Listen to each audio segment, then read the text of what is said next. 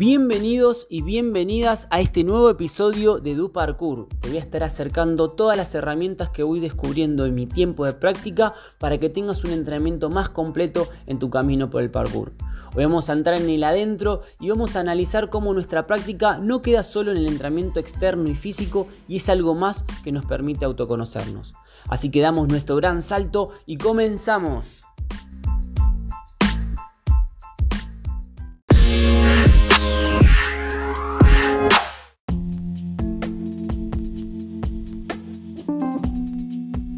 Dejar de pensar y empezar a sentir.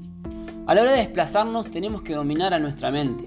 Ella va a intentar ponernos a salvo haciéndonos preguntas si está bien lo que hacemos, si lo hicimos bien o para qué lo vamos a hacer o si estamos preparados o preparadas para hacerlo. Cada una de estas afirmaciones o preguntas son muy personales y varían según cada uno de nosotros. En esta reflexión de mi práctica, lo que busco es empezar a dejar esas preguntas de lado y lograr sentir en vez de pensar tanto en lo que estoy haciendo. Esto no es solo eh, en movimientos complejos o de niveles muy altos. Me he dado cuenta que esto se presenta en cosas simples, en conexiones simples, que si no estamos seguros de lograr o si no tenemos una visión de las posibilidades, pueden ser por factores de poca práctica en algún movimiento, que es por eso que no tenemos confianza, o del simple hecho de no observarlas por no haber ampliado nuestra creatividad. Un ejemplo muy claro en lo personal es no pensar en el presente. Déjame explicarte este concepto que se me fue presentando.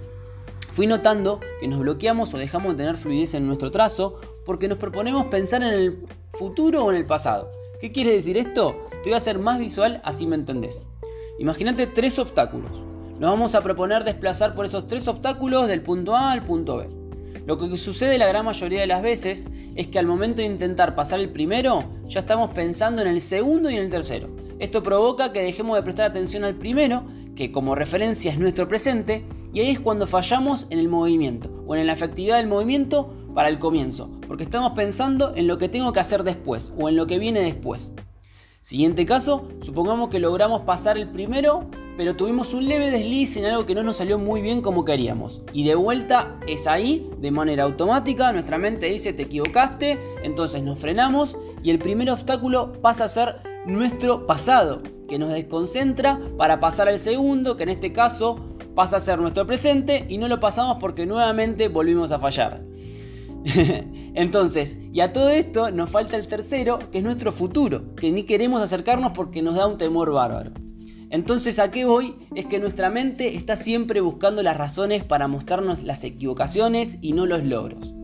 Quizás porque cuando fuimos criados de chiquitos, de lo que estaba bien y lo que estaba mal, si estaba mal recibías un regaño o una mala nota en el colegio, algún comentario negativo que lo tomamos de manera personal que impedía darnos valor.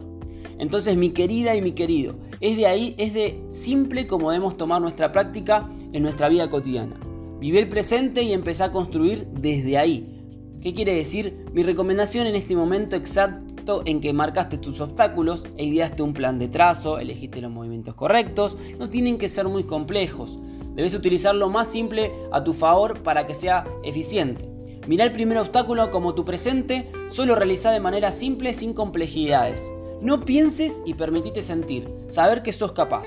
Bien, pasaste el primero, lo lograste. Ahí viene el segundo obstáculo. Otra vez sentí y es nuevamente tu presente en el que tenés que accionar. Listo, ahí está, te queda uno. Mente en blanco, otra vez, presente y acciona. Excelente, ahora pasaste todos, mira atrás y todo lo que avanzaste.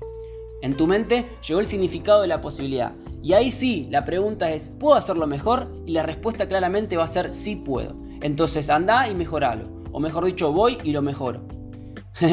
Entonces, con esta emoción hemos finalizado el primer episodio de Reflexiones, así que ya sabes, empezá a construir de tu presente, utiliza tu entrenamiento como medio para vencer tus trabas, no dejes espacio a la duda y ponete en acción. Mi nombre es Ezequiel, espero que te haya gustado este episodio, nos vemos la próxima y espero que tengas un excelente entrenamiento.